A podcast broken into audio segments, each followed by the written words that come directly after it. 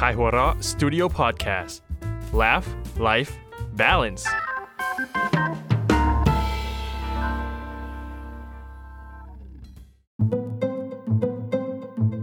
สั้นสตอรี่เรื่องสั้นดีๆ จากไข่หัวเราะ เหนือกว่าใครในโลกนี้ โดยเนวิกา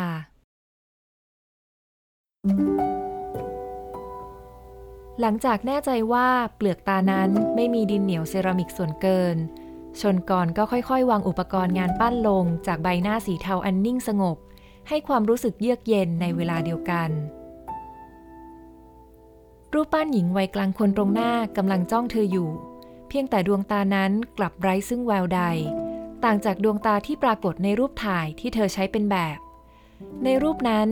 แม้สีหน้าจะสงบนิ่ง เพียงแต่ว่าหญิงวัยกลางคนผู้นี้ กลับมีแววตาที่ส่องประกาย ฉายชัดถึงความอารีที่เธอเคยมีอยู่เสมอ เธอคือภรรยาของนายทหารใหญ่ และคือผู้ที่เพิ่งจากไปเพราะโรคร้าย ชนกรยังจำตอนที่พันโทตำแหน่งใหญ่ในกระทรวง เดินเข้ามาในสตูดิโอประติมากรรมของเธอ ขอให้เธอช่วยปั้นรูปปั้นครึ่งตัวของภรรยาผู้จากไป เพื่อตั้งไว้ในบ้านในสถานที่ที่เธอเคยมีชีวิตอยู่ ให้ผมได้เห็นเธอสักครั้งก็ยังดี นายทหารตาแดงก่ำไม่ต่างจากเหล่าลูกน้องของชนกรที่ฟังแล้วก็ตาแดงตาม นี่ไม่ใช่ครั้งแรกที่เธอได้ยินเรื่องราวทำนองนี้ งานปั้นขึ้นชื่อของเธอมักเป็นรูปปั้นของผู้วายชน เพื่อให้คนที่ยังอยู่ได้ระลึก แต่สำหรับเธอแล้ว ยังไงมันก็เป็นได้เพียงรูปปั้น เป็นเครื่องตอกย้ำถึงความเศร้า ที่จะไม่มีวันได้พูดคุยกับคนที่รักเหมือนวันวานที่ยังมีชีวิตอยู่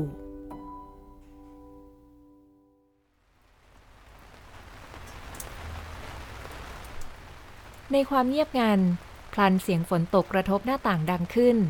ชนกรลุกขึ้นจากเก้าอี้ แล้วมองออกไปนอกหน้าต่าง เมฆก็เคลื่อนตัวเผยให้เห็นดวงจันทร์เต็มดวงที่ส่องแสงนวลลงมา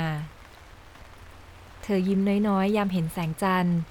ก่อนเดินจากห้องปั้นไปตามทางเดิน ในโถงกว้างสว่างสวายของสตูดิโอแห่งนี้ ชายหนุ่มนั่งเด่นอยู่บนโซฟารับลูกค้า เขาเบือนใบหน้าคมสันมายังเธอ ดวงตาเรียวพลันละมุนลง รอนานไหมคะ ไม่นานครับ งั้นกลับบ้านกันเลยดีไหม ดีครับ เขายืนขึ้นแล้วยื่นมือให้เธอ หญิงสาวยิ้มกว้าง แล้วจับมือเย็นๆ อย่างหมายถ่ายทอดความอบอุ่นไปให้ ภูมิเป็นเช่นนี้มาตลอด เขาเป็นคนมือเย็น แต่ก็มักจะยื่นมือมาให้เธอได้จับเพื่อเพิ่มอุณหภูมิเสมอ ชนกรก้าวขึ้นรถฝั่งคนขับ ขณะที่ภูมินั้นนั่งเคียงข้างในตำแหน่งผู้โดยสาร ระหว่างรถเคลื่อนไป เธอก็เห็นจากหางตาว่าภูมิกำลังแงนมองท้องฟ้ามืดดำที่มีสายฝนโปรย วันนี้คุณเหนื่อยไหม ไม่เหนื่อยหรอกค่ะ แค่ได้เจอหน้าภูมิทุกวันมันก็โอเคแล้ว เพียงเท่านั้น เธอก็เห็นมุมปากที่ยิ้มขึ้นของคนรัก ท่ามกลางแสงสลัวนั้น ความรักที่เธอมีให้เขา กลับสว่างสวัยยิ่งกว่าแสงจันทร์ ว่าไงจ้าว่าที่เจ้าสาว ชนกรเอ่ยทักขึ้นหลังจากกดรับสายบนหน้าจอสัมผัสบลูทูธในรถยนต์ ธอรู้จักเกตอย่างน้อย 3 ปี จากเทศกาลออกร้านงานศิลปะ เกตเป็นนักวาดภาพประกอบ ผู้มาตั้งบูธอยู่ข้างเธอในงานนั้น และเลื่อนสถานะมาเป็นเพื่อนสนิทเพียงหนึ่งเดียวของเธอในยามนี้ด้วย เซ็งหัวแก ฉันไม่อยากแต่งงานแล้วเนี่ย ทะเลาะกับพี่เชนมาเหรอ ชนกรพูดจบแล้วก็สายหน้าพลางยิ้มอ่อน เกดไม่เคยโทรมาหาเธอกลางดึกด้วยเรื่องอื่น อาจเพราะเธอเป็นคนเดียวที่รับฟังได้โดยไม่ตัดสินอะไร ไม่ใช่แค่พี่เชนนะ ฉันทะเลาะกับแม่เขาเลยจ้า ยิ่งใกล้วันงานแต่งยิ่งเอาแต่ใจ ทั้งที่ฝั่งเขาก็ไม่ได้จ่ายหมดสักหน่อย ฉันก็ช่วยออกตั้งครึ่งหนึ่ง แต่พี่เชนดันมาบอกว่าให้ตามใจแม่เขาจะได้จบจบๆกันไป มันได้เหรอแก มันงานฉันนะเว้ยชนกรยังคงรับฟังเพื่อนด้วยความเห็นใจ แม้จะฟังเป็นรอบที่ 10 แล้วก็ตาม พี่เชนเขาคงไม่อยากเสียเวลาไง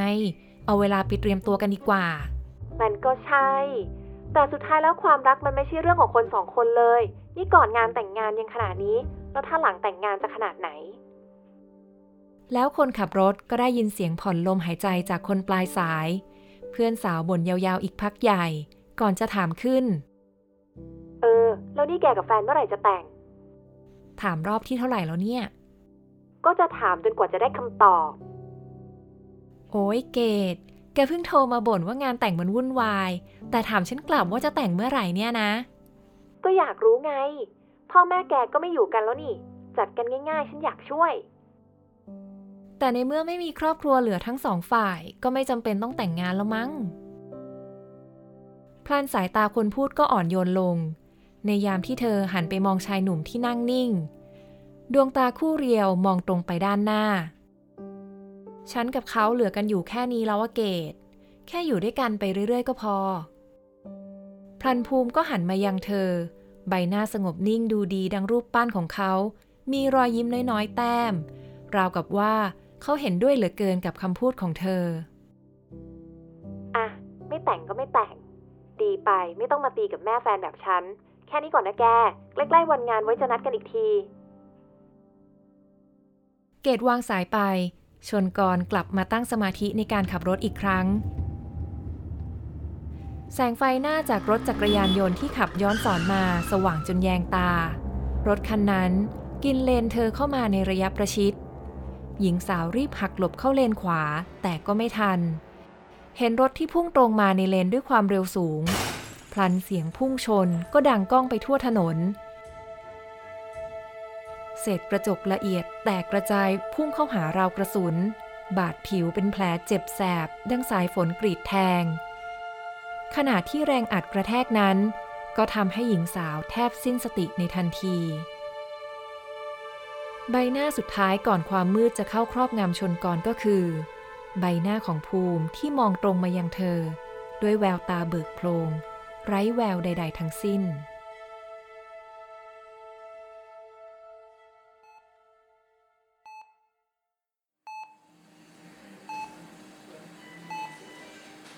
ชนกรค่อยๆ หายใจเข้าลึกๆ ทว่าลมที่หายใจนั้น กลับทำให้ยิ่งรู้สึกถึงความเจ็บปวดที่เต้นตุบไปทั่วร่าง ราวกับว่า ความเจ็บปวดนั้น คือราคาที่ต้องแลกกับการมีชีวิตอยู่ หลังจากลืมเปลือกตาอันหนักอึ้งขึ้นมาได้สำเร็จแล้ว เธอเห็นผนังสีขาวสว่างจ้า ใช้เวลาอยู่พักใหญ่ทีเดียว กว่าจะระลึกได้ว่านี่คือโรงพยาบาล หญิงสาวรู้สึกถึงเฟือกหนาที่เข้าอยู่ขาขวา จนทำให้ยากจะขยับ หลายนาทีทีเดียวกว่าเธอจะได้ยินเสียงร้อง เฮ้ย แกฟื้นแล้วหรอ แววตาที่เต็มไปด้วยความห่วงของเกดปรากฏตรงหน้า เพื่อนคนที่เธอคุยเป็นคนสุดท้ายทางโทรศัพท์ เป็นคนเดียวกับที่เธอเดาว่าคงมาเฝ้าหลายวันแล้ว เกดรีบกดเรียกพยาบาล หลังจากนั้นเธอก็ไม่ทันได้คุยอะไรกับเพื่อน เพราะพยาบาลกับแพทย์เข้ามาตรวจซะก่อน ชนกรทำได้แค่ตอบช้าๆ เพราะยังเจ็บอยู่มาก เธอทราบจากแพทย์ว่า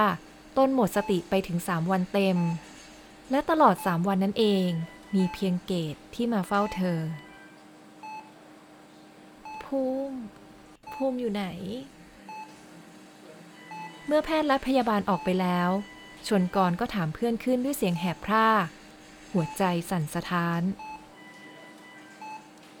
เกตเม้มปากแน่น และนั่นทำให้ความกลัวเกาะกลุ่มหัวใจคนเจ็บ เมื่อหวนนึกถึงคนที่เป็นผู้โดยสารอันเป็นคนรักของเธอ แฟนแกยังไม่โผล่เลยว่ะ แต่คืนนั้นภูมิอยู่กับฉันในรถนะ ชนกรร้องลั่น ขณะที่คนเฝ้าไข้หรีตา กรตำรวจรายงานมาว่าเจอแค่แกคนเดียวในรถนะ คนเดียวในรถคนนั้นหายใจติดขัด แต่แฟนแกนี่ก็จริง ๆ เลย ไม่โผล่มาเลยทั้งที่แฟนตัวเองเจ็บหนักขนาดเนี้ยทั้งฉันทั้งตำรวจก็พยายามจะติดต่อแฟนแก แต่โทรยังไงก็ไม่ติดไลน์ไปก็ไม่อ่าน เมื่อวานนี้ฉันเลยแวะไปสตูดิโอของแก ผู้ช่วยแกก็บอกว่าเขาไม่ได้แวะไปที่สตูดิโอเลย ในคืนฝนตกนั้น ในคืนที่จันทร์เต็มดวงสว่างสวัย อุบัติเหตุเกิดขึ้น เขาหายตัวไป แล้วภาพดวงตาคู่เรียวที่จ้องเธออย่างไร้แวว ก็ปรากฏขึ้นในห้วงความทรงจำชนกรกระพริบตาทีๆแต่ไม่อาจห้ามน้ำใสที่เริ่มเอ่ออยู่ริมขอบตา เจ็บกว่าแผลที่โดนกระจกทิ่มแทง ก็คือหัวใจที่เหมือนโดนใครกรีดแทงซ้ำสอง เธอต้องรู้ รู้ให้ได้ว่าเขาหายไปไหน และต่อให้อยู่ที่ใดในโลก เธอก็จะพยายามให้เขากลับมาอยู่ข้างเธออีกครั้ง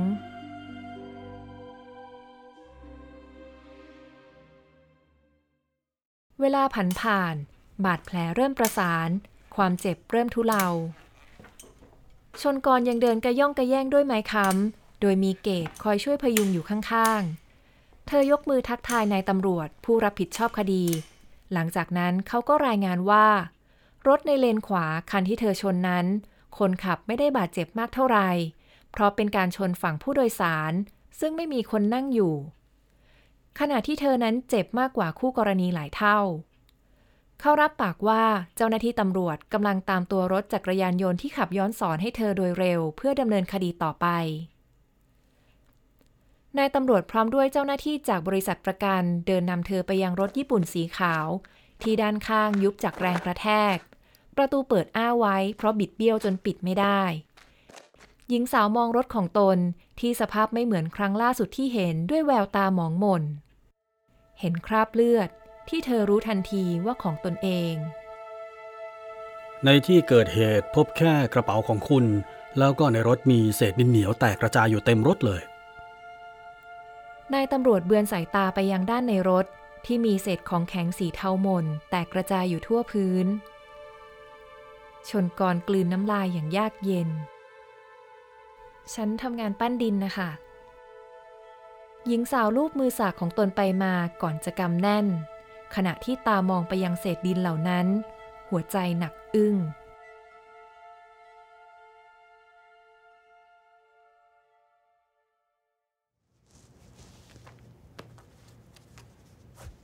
หลังจากแน่ใจว่าเปลือกตานั้นไม่มีดินเหนียวเซรามิกส่วนเกิน ชนก่อนก็ค่อยๆ วางอุปกรณ์งานปั้นลงจากใบหน้าสีเทาอันนิ่งสงบ ให้ความรู้สึกเยือกเย็นในเวลาเดียวกัน ดวงตาคู่เรียวที่จับจ้องมายังเธอ มันคือดวงตาที่เธอคุ้นเคยที่สุดในชีวิต เธอสามารถปั้นโครงหน้าคมสันจมูกโด่ง และดวงตาคู่เรียวนี้ได้โดยไม่ต้องดูรูป ในเมื่อมันคือใบหน้าเดียวที่สลักลึกอยู่ในหัวใจของเธอตลอด 10 ปีที่ผ่านมา หญิงสาวค่อยๆลูบดินเหนียวเซรามิกนั้นช้าๆสัมผัสถึงความเย็นชื้นของดิน ดวงตาตรงหน้าที่มองตรงมา ไร้แวว แต่อีกไม่นานนักหรอก ที่ดวงตาซึ่งเป็นสีเทาหม่น และใบหน้าสีเดียวกัน จะกลับมามีเลือดเนื้ออีกครั้ง ชนกรลุกขึ้นจากที่ของตนแล้ว เดินไปยังตู้เล็กๆ ด้านหลัง ใส่รหัสปลดล็อก ในนั้นมีขวดใสที่เธอรู้ดีว่า มันคือน้ำฝนคืนวันเพ็ญกับกล่องเซรามิกสีขาว ที่เมื่อเปิดมาก็พบกับเส้นผมสั้นๆ ที่เธอเคยตัดมาเมื่อ 5 ปีก่อน หญิงสาวคว้าทั้งสองอย่างนี้ แล้วเดินกลับไปยังรูปปั้นเต็มตัว มองรูปปั้นที่ยังเหลือหลุมอยู่ตรงหัวใจ ค่อยๆใส่เส้นผมไปสองสามเส้น หยดน้ำฝนคืนขึ้น 15ค่ำไปสองสามหยด ก่อนจะใช้นิ้วอัดแน่นให้ฝังลึกลงไปในตัวหุ่นที่ยังไม่แห้งดี แล้วกรอบดินเหนียวขึ้นมาปิด ตกแต่งเก็บรายละเอียดจนรูปปั้นเต็มตัวนั้นสมบูรณ์แบบ เหมือนริมฝีปากจากดินเหนียวนั้นจะเริ่มแย้มยิ้ม ในตาสีปูนเริ่มมีประกายขึ้นมา ขณะที่ชนกรสบตากับรูปปั้นเต็มตัวของชายหนุ่ม ได้เจอกันอีกครั้งแล้วนะคะ ภูมิยังนิ่งไม่เคลื่อนไหวทว่าใบหน้าเริ่มเปลี่ยนเป็นสีเนื้อหนังมนุษย์ หญิงสาวค่อยๆ ลูบแก้มของเขา มันยังเย็นและแข็ง มองภายนอกค่อยๆ เริ่มดูเหมือนคนที่เธอรักอย่างสุดหัวใจ ช่างแตกต่างจากตัวที่ผ่านๆมา การที่ลูกค้าให้ปั้นรูปปั้นที่ไม่มีชีวิต มันไม่ต่างอะไรจากการมองศพไร้วิญญาณทุกวัน ต่างจากเธอ ที่คนที่เธอรักยังอยู่ตรงนี้ และเป็นคนที่เธอรักเหนือกว่าใครในโลกนี้ แล้วรูปปั้นก็เริ่มขยับ แขนกำยำเริ่มอ้ากว้าง เพื่อมอบอ้อมกอดอันเยือกเย็นอ้างวางให้กับเธออีกครั้ง